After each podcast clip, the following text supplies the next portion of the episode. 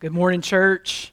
It's such an honor to, to stand before you today and to, to bring the message while Pastor Matthew and Erica, and Jackson, and Olivia and Reese are have been in Florida this week, as many of you know, being beach bums there, and um, they'll be headed back, uh, or they'll be back, I think, tomorrow. So we, we want to pray for them and safe travels as they head back home. But um, so it's been almost three months now since uh, we started serving here on staff, and it's been such a joy to uh, get to know you, to serve alongside of you. I want to say thank you to your warm welcome that you've extended to me and my family. Um, we love y'all so much, and we feel right here. We feel right at home here at Poplar Springs. We're so excited about what the Lord's doing here, and we couldn't be more thankful that He's led us to be part of Poplar Springs. So today, uh, today's scripture is found in Ephesians chapter 3. So if you have your Bibles, uh, if you want to find your place and your copy of God's Word, Ephesians chapter 3, we're going to be starting with verse 14. Um, we're going to be um, talking today about power. And uh, thank you, Trey, for all those songs that, that uh, you led this morning, and the praise team and the choir led us, and songs of power telling us about God's power uh, and, and the living hope that we find in Him. So, this morning, as we get started, I wanted to um, just share something with you here that I brought with me as a little illustration. So, you'll see here I've got some batteries. So, these are Duracell AA batteries, but they are they say they're new with power boost ingredients. So, they aren't just any kind of batteries they have power boosts, okay? So I want you to remember that. And I'm not here as a spokesperson or a salesman for Duracell, but I want you to remember that uh, uh, what they have here. It's just going to help us as we go through our, our message this morning.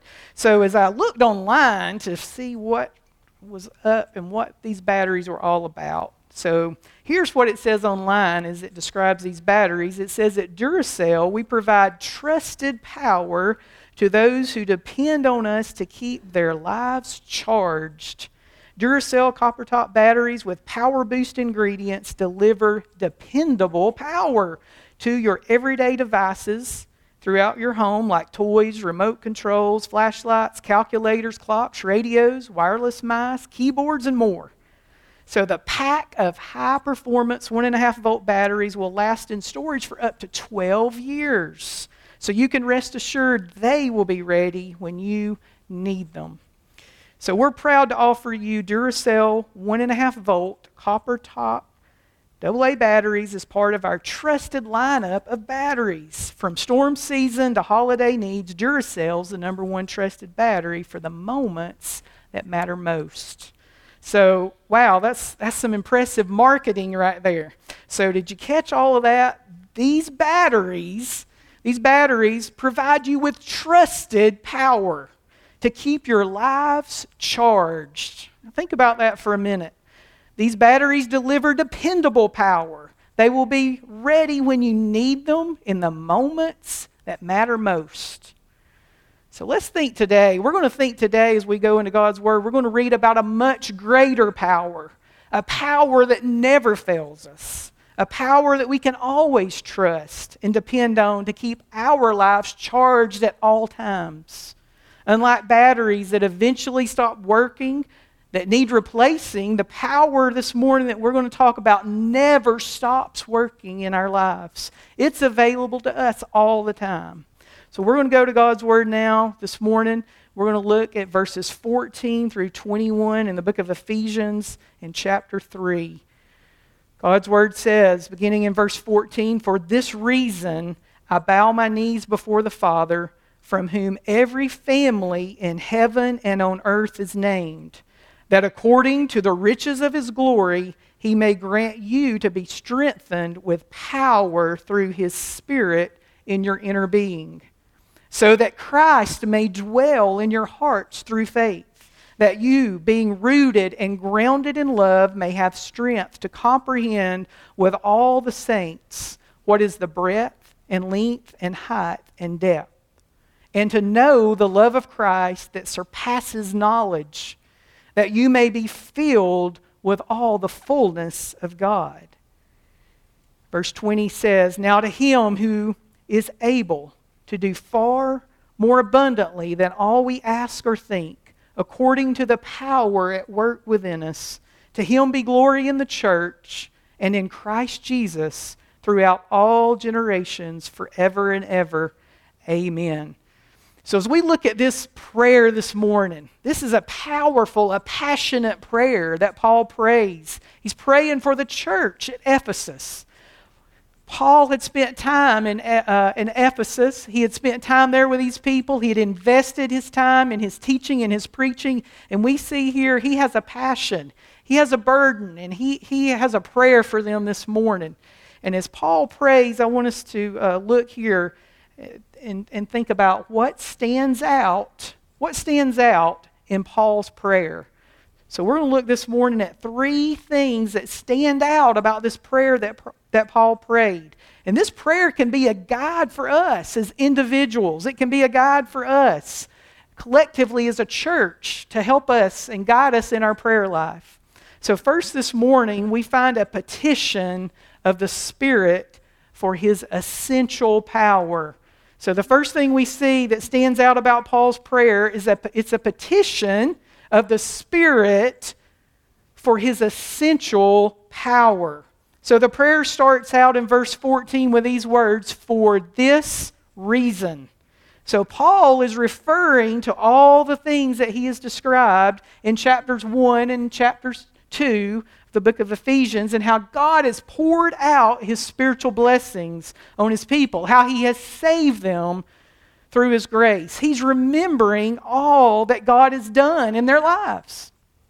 If we go back to Ephesians chapter 2, uh, in verse 4, if you have your Bible, you can flip uh, probably over uh, back a page, and you'll see in uh, chapter 2, starting in verse 4, it says, But God, being rich in mercy, because of the great love with which He loved us, even when we were dead in our trespasses, made us alive together with Christ.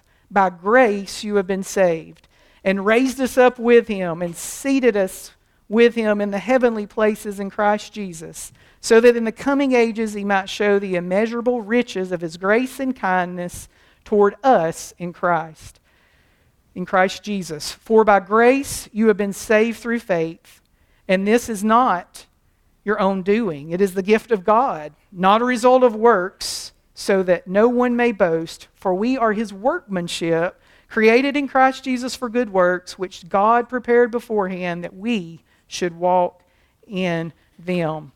So we see here as Paul, as he starts out his prayer, he's going back. He's reminding here as he writes the letter to the church at Ephesus, he's reminding them of what God has done in their lives, what he's done in the life uh, individually, what he's done in the lives uh, as a church as a whole. He's reminding them here, and it's a great example for us in our prayer life to remember what God has done in our lives as individuals and as a church when we pray and to give him thanks and praise for all that he's done. We see here in verse 14, as Paul continues, he says, I bow my knees. I bow my knees before the Father. So the posture that is described here to us is one of bowing. Oftentimes we think about bowing to a king, bowing to a queen. But here Paul is bowing his knees to the Father, who is also the King of kings. What a relationship we have when we go to the Lord in prayer as we go to Him as our Father. We can talk to the King of Kings, the Creator, the one who made us, who has a great plan for us. So Paul bows his knee, his knees here to show his honor, his awe, and his respect of his Father. More importantly, in this prayer, we see the posture of Paul's heart. The posture of his heart reveals this earnest and humble prayer. In verse 15, as we continue on, we see that God's word says, From whom every family in heaven and on earth is named. Every family in heaven and on earth is named. That is, from whom all people are named. The Father, from whom all people are named. In the Bible, the word named refers to the definition of one's identity. so, God the Father, the creator of all things, is also the one who names creatures. To name something is to show superiority and control over them. God is the source, He's the namer of all things. And Paul is acknowledging that as he begins his prayer. He's acknowledging who the Father is. He's acknowledging as he bows the, his knees to the Father that he's the one who created us and who is over all of us.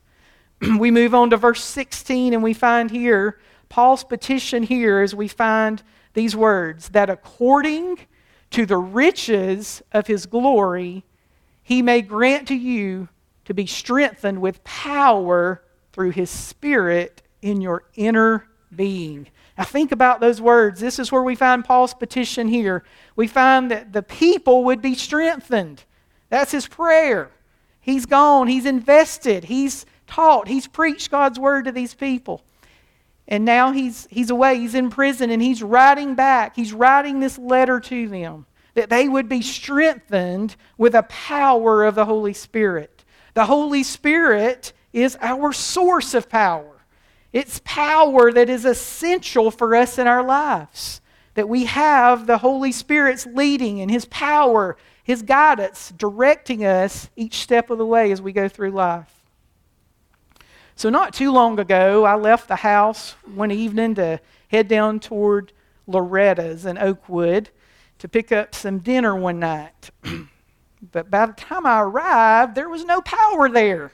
No power at Loretta's. I couldn't believe it. It was kind of strange because there were no signs, no visible signs around. There had been a, no storm. But I got there, it happened quickly. They didn't have lights. The drive through speaker wasn't working. The register was down. So they couldn't operate. They couldn't operate. See, the things that were essential for Loretta's to operate, they weren't there. They couldn't function because the power was gone. The power was out. I'm not sure what had happened, but there was power outage all along Mundy Mill Road. None of the business were able to function. So it reminded me here as we look at this text this morning is power is essential for us to work and for us to function as a follower of Jesus Christ. We must have his power guiding our life and strengthening us. 1 Corinthians 6:19 tells us or do you not know that your body is a temple of the Holy Spirit within you, whom you have from God? You are not your own. So we're not our own. Think about it. Our body is the temple where the Holy Spirit comes and dwells and lives inside of us, and that indwelling of the Holy Spirit takes place at the moment when we believe, the moment we become a Christian. That Holy Spirit comes inside of us to dwell, to equip us, and to help us. So, Paul here is praying as he starts his prayer, he's praying uh, that the Lord will fill the people at Ephesus, the church at Ephesus, with power, that they would be strong. They would be strong in their walk with the Lord so that they can do the things that he calls them to do. It reminds us as we look at John 15, 5, when Jesus said, I am the vine, you are the branches. Whoever abides in me and I in him, he it is that bears much fruit. For apart from me, you can do nothing. So we're reminded this morning that we need that power in our life. It's essential for us to function the way God wants us to function. Paul's prayer asks God to grant this power according to the riches of his glory the riches of his glory. He says, as he prays, he's asking for the riches of his glory, those resources that God can give to meet our every need. And he knows that that comes solely from God. So we have to ask the question this morning as we start uh, in this passage of Scripture when is the last time that we have prayed? That we have prayed to be strong in the power of the Holy Spirit. When's the last time we've prayed that prayer? What a prayer we see this morning from Paul, and what an example it is for us today. We must realize that we need his help, we need his strength, and be totally dependent on him as we pray for the power of the Holy Spirit in our lives. His power is essential. His power is essential for us to go strong as we go into battle every day and do the things that God calls us to do. Second thing we see this morning in in Paul's prayer is we see the pursuit of a deeper relationship with Christ through his enabling power. Now think about that. We're going to look here in this prayer. There's three pursuits that we see. Three things that Paul is praying that the, the people at Ephesus, that he's praying for them is they, that they would pursue in their walk a deeper relationship with Jesus Christ. So starting in verse 17, we see the words, so that. So connecting here, connecting the dots where he just left off, where he was asking for the, for the power to fill them, that he, the power would strengthen them, so that. So, as a result of the church at Ephesus realizing that the power is essential for their lives and that they need that power, praying for that power to strengthen them, because here's what comes next. Here's what we are, what what Paul's praying for the church. He prays here um, in this prayer that the second thing we notice here is, is that pursuit, that pursuit of a deeper relationship through his enabling power. So it's his power that enables us. His power enables us. Let me share a little story with you quickly here. My wife, Carrie, she told me a few weeks ago that it was time to groom our, our little dog. It was time. I thought to myself, really? For you see, that's quite a task in our house. It's quite a task. During COVID, she started grooming our little dog, Honey, and she didn't have much luck. She's not very fond of, of getting her hair cut and being groomed. It's just, she's not comfortable with it. So, in fact, it was impossible for Carrie she threw her hands up, I remember, and she said, I can't do it by myself. I give up. I need help. So here comes her helper, right? Either me or, or Caroline comes along, depending on, on the day, to come along to help, come by her side. So we had a little trick. Our little dog loves skinny pop popcorn. Skinny pop popcorn, of all things.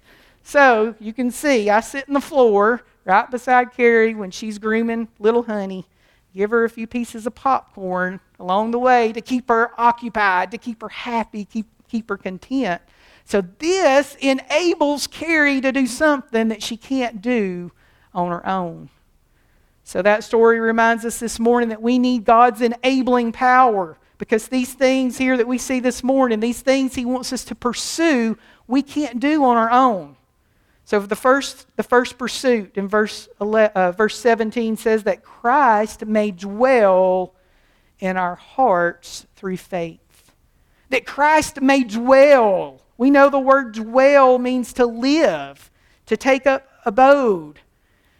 It, it indicates a permanent residence, to be at home, to dwell. So when we think about that, God wants Christ to be at home in our hearts. Each of his children, that's his desire that Christ would be at home in our hearts, that his character, his wisdom, his presence, and his power would be known to us. He wants our hearts to be a place where his presence is welcome, his presence is desired. We know that he's a permanent resident in every saved person, but this is a request that he, that he might have a lordship over every aspect of our lives so that He can rule, so that He can reign in our hearts. So, as we think about allowing Christ to dwell, allowing Christ to rule and reign in our hearts, there's a few verses here that'll, that'll guide us in that pursuit. So, first of all, we have to guard our hearts. We have to guard our hearts from idols. 1 John 5 21 warns us little children, keep yourselves from idols. You know, we know that idols are anything that takes the place of God in our heart, anything that comes in that becomes more important than his rightful place. So, for Christ to rule, for Christ to reign in our hearts, we need to no longer live according to the sinful desires of the flesh. We find over in Galatians 2:20, God's word says, "I have been crucified with Christ. It is no longer I who live, but Christ who lives in me." The life I now live in the flesh, I live by faith in the Son of God who loved me and gave himself for me. In addition, if we want to allow Christ to dwell, to reign, to rule in our hearts, we, we need to strive to be more like Him. Philippians 2 5 tells us, Let this mind be in you, which was also in Christ Jesus. So, this pursuit, this pursuit involves surrendering to Him, His ways, and His plans for our life. It involves seeking first the kingdom, God, and His righteousness. It comes through faith and complete dependence on Him. We need the Spirit's enabling power to help us go deeper in our walk and our relationship with the Lord. So, second, here we see another pursuit. The second pursuit we see here uh, at the end of verse 17, the, uh, Paul's writing says, being rooted and grounded in love, and it rolls over into verse 18, that we may have strength to comprehend with all the saints what is the breadth and length and height and depth, and to know the love of Christ that surpasses knowledge that's the second pursuit that we see this morning to comprehend, to know the love of Christ. And it says before that that we have to be rooted. We have to be rooted and grounded. When we think about the word rooted, it reminds us of a tree, a tree that has deep roots that go into the soil to have strong nourishment and stability. So, likewise, the Christian must have spiritual roots that go deep into the love of God, that are grounded deep in His love. We find here grounded. We know that's an architectural term. To be grounded, it talks about a foundation on which we build. The foundation of our faith rests on the love of God. Romans 5 5 tells us that God's love has been poured out into our hearts through the Holy Spirit, and that love becomes the foundation of our lives. We've experienced the, God, the love of God in our lives firsthand. If we have trusted Him, if we've accepted Him as our Lord and Savior, we've experienced that love. John 3:16 we know says for God so loved the world that he gave his only son that whoever believes in him should not perish but have everlasting life. And then 1 John 4:16 tells us so we have come to know and to believe the love that God has for us. God is love. Whoever abides in love abides in God, and God abides in him. So, as we put all this together here in this second pursuit, we see that the requirement we have to be grounded, we have to be rooted in love. That's the basis of the prayer because the church is already experiencing the love of Christ. That love becomes the foundation of our life that can lead us to go deeper in our experience of God's love. So we find here that God's love is wider, it's longer, it's deeper, it's higher than we can imagine. Paul prays that the church would have the strength to comprehend God's love in a deeper way, that they would have a pursuit, a desire to understand more about His love. But that love surpasses knowledge. So, will we ever fully understand it? No. But it should be our desire to understand as much as we can, to comprehend God's love so we can be drawn closer to Him. We can understand His love in a deeper way so we understand more about Him and the love He has for us so we can love others in the same way that He loves. So, simply stated, His love is wide. He loved the whole world. His love is long in that it's for all eternity. His love is deep in that Christ died on the cross to rescue us from the deep pit of sin. And his love is high. His love is high in that we've been raised up with Christ and seated with him in the heavenly places. So to comprehend and to know his love in a deeper way requires his enabling power. Something we can't do on our own, something we can't understand without his power. The third pursuit here we see this morning is that you may be filled with all the fullness of God. To be filled with the fullness of God. The prayer is that God will fill us, He will flood us with His wisdom, with His grace, with everything that He has given us, all that He intends for His people, ruling and reigning and having His perfect way in our lives so that we are more like Him in His character his attributes, and in his love. So, in order for these things to happen, these three pursuits Again, we're reminded we need the enabling power of the Holy Spirit, for we cannot do it on our own. The last thing this morning that we see in these verses, start in verse 20, we find the words, Now to him who is able, now to him who is able to do far more abundantly than all we ask or think, according to the power at work within us, to him be glory in the church and in Christ Jesus throughout all generations, forever and ever. Amen. So we see a praise this morning. We see in this prayer that Paul prays, we see a praise to God for his extraordinary power. For he is able. His power is exceeding. It's much more than we can even imagine, even more than we can think. There is nothing that we ask of God that he's not capable, and yet we cannot even begin to conceive the extent of his power and his ability. So I ask you a question this morning what would you like to see God do in your life? What would you like to see God do and to move in your life? Paul's prayer asks for Him to work and to strengthen us and move through us. He wants to do more than you can imagine. God possesses infinite, complete, and perfect power. Our capabilities are limited, but God is able. God is able this morning. So if you feel like you're in a hopeless spot, the back, your back's against the wall, don't lose hope. God is able. He's there to help and to strengthen us this morning. And we find here that it's by the power already working inside of us, the power of the Holy Spirit. And Paul is careful here to point out that the work is not done. The end result is not because of our work, our labor, it's because of Him. He points to Him and He gives Him all the glory. So that glory is His for all that's accomplished in our lives as individuals, for all that's accomplished in the life of our church. The glory belongs to Him. I remember after the University of Georgia won the national championship back in January that Nakobe Dean, one of UGA's linebackers who led the defense, he took a knee on the field after the game and he bowed his head. And then in a post game press conference, he said, I had to thank God. Without him, none of this would have been possible. Every step of the way, I thanked him for putting me in this position, putting my team in this position, and I just thank him for everything.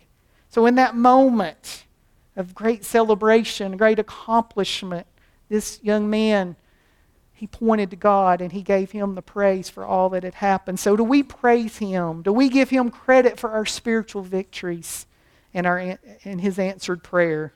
Let's always be mindful to praise him for his exceeding extraordinary power that he shows to us. So, as we wrap up this morning, as we recap what we've talked about, we've, we've learned that God's power is essential. God's power is essential for us to work, to do what he's called us to do, to be his follower and his disciple. We find, though, that God's power is enabling. Thank goodness because we can't do it on our own, but through His power, He enables us. And last of all, His power is extraordinary. His power is beyond our, well, our comprehension, it exceeds it. So, as we conclude this morning, just think about an object, any kind of object that needs a battery. You, you think about one in your house a toy, a flashlight, a clock, whatever it may be. It's no good without the presence of the batteries inside it that work. So the kids, as they were when they were younger, they used to have all those toys, you know, that required batteries, that made all kind of sounds, that lit up, that played music. And when the batteries would stop working, they would come to me and say, "Hey, it's sitting working. The battery's dead. I remember Luke had some little remote controlled vehicles, and, you know, they just sat there. They wouldn't go, they wouldn't move. They were no good until we put the batteries in. And then they were empowered. It enabled those cars to move and function. Remember Caroline when she was younger, she had this little green stuffed frog toy called Baby Tad. Baby Tad. He would play songs, he would sing, he would talk, he would repeat a color or a shape when you would press those buttons. But when those batteries died, he just sat there. Baby Tad just sat there. He just looked. It was kind of boring. Couldn't do anything that it was designed to do. But once we took the batteries and put them inside, that baby Tad had the power and allowed, the, allowed her to work as intended. So, this morning as we as we wind up, likewise, let's think about us. Are we like a battery this morning in a pack? Are we here in the pack and we're waiting? We need God's power. We need we need uh, to allow Him to use us. We're no good on our own. We need His power inside of us so we can be equipped to do what He wants to accomplish through us. His power is essential it's enabling, and it's extraordinary. So as we conclude this morning, He is able. I want you to remember those words. He is able. So do you believe? Do you believe He can? Do you believe? Do you need a power boost this morning? Do you believe He can? Remember, the Bible tells us He can move the mountains. So when you pray, do you pray with power? Do you pray for power? How would you characterize your prayers? As we look this morning in Paul's prayer, we don't find any reference about our, his, the physical needs, the material needs. It's all focused on the needs, the spiritual needs, the spiritual power. So his prayer at Ephesus is a wonderful guide for us today. It's a wonderful reminder that we can use as we pray as individuals and as we pray as a church. What can God do? We ask that question what can He do? Well, He can do what seems impossible to us. So if you're in a situation that's hopeless, don't give up. He's able. The Bible tells us that He's able to save to the uttermost those who draw near to God through Him in Hebrews 7:25. The uttermost, all complete, entire tells us that God is able to save believers for all eternity and that salvation is a finished work. Maybe you're here today and you've never placed your trust in Jesus Christ. You don't have this power that we've been talking about this morning within you yet. I'm here to tell you that God is able. He's able to save you no matter your, your, your background, no matter where you are this morning, He's able. He's able also to keep us from stumbling, to present us blameless before presence of his glory with great joy. Jude 124. So his power works within his people to make them righteous. So maybe you're here this morning, you need to turn over a situation in your life you're struggling with. You need to trust him to keep you from stumbling. He's able. He's able to do that. Maybe you're here today and you haven't been relying on the power of the Holy Spirit in your life. Maybe you're here and you want to ask God to help you in your pursuit, the pursuits that we looked at this morning of allowing Christ to dwell, to rule, to reign in your heart, having that strength to comprehend and know the love of God, to be filled with all the fullness of God. You've realized maybe today that you need that power, that it's essential, it's enabling, and it's extraordinary. Romans 16:25 said that God is able to strengthen you. He's able to strengthen you. I want you to hear that this morning. If you're like that battery in the pack that's dormant, the power's available, not just it's not being used. So maybe you need to come today and ask the Holy Spirit to strengthen you today with his power so that you'll be equipped You'll be equipped to do what He's called you to do. Maybe you need to come. Maybe you need to thank Him where you are today. Thank God for His extraordinary power that you've seen in your life, the extraordinary power that He's demonstrated. So, no matter what your need is today, no matter what you're facing, I want to leave you with these words He is able. He is able. Matthew 9 27 through 29, we find a, a story there, an account where Jesus encountered two blind men. And as Jesus passed on from there, two, bl- two blind men followed him, crying aloud, Have mercy on us, son of David. So these blind men were, they were in a state that seemed hopeless. They couldn't see. But they cried out and said, Have mercy on us, son of David. When he entered the house, the blind men came to him. Jesus said to them, Do you believe that I am able to do this? That was the question that Jesus asked. Do you believe I'm able to do this? They said to him, Yes, Lord. Then he touched their eyes, saying, According to your faith, be it done to you. So this morning, we may be like the blind men. We may be in a spot, we may be in a point where we feel all hope is gone. We, we may need a touch this morning. He is able. Do you believe He can? And as we see from this passage this morning, and as, as Jesus touched the blind and restored their sight, it was because of their faith. Because of their faith, they believed that He was able. So this morning, I'm, we're going to uh, go into prayer now, and Trey's going to come and, and, lead us with a song of invitation. So uh, I just ask that you would let the Holy Spirit move in your heart. Search your heart this morning, and you'd be obedient uh, as, as, as He's directing your heart this morning. So let us pray. Dear Heavenly Father, Lord, we just thank you, Lord, uh, for this opportunity to be in your house today. We just thank you for your word.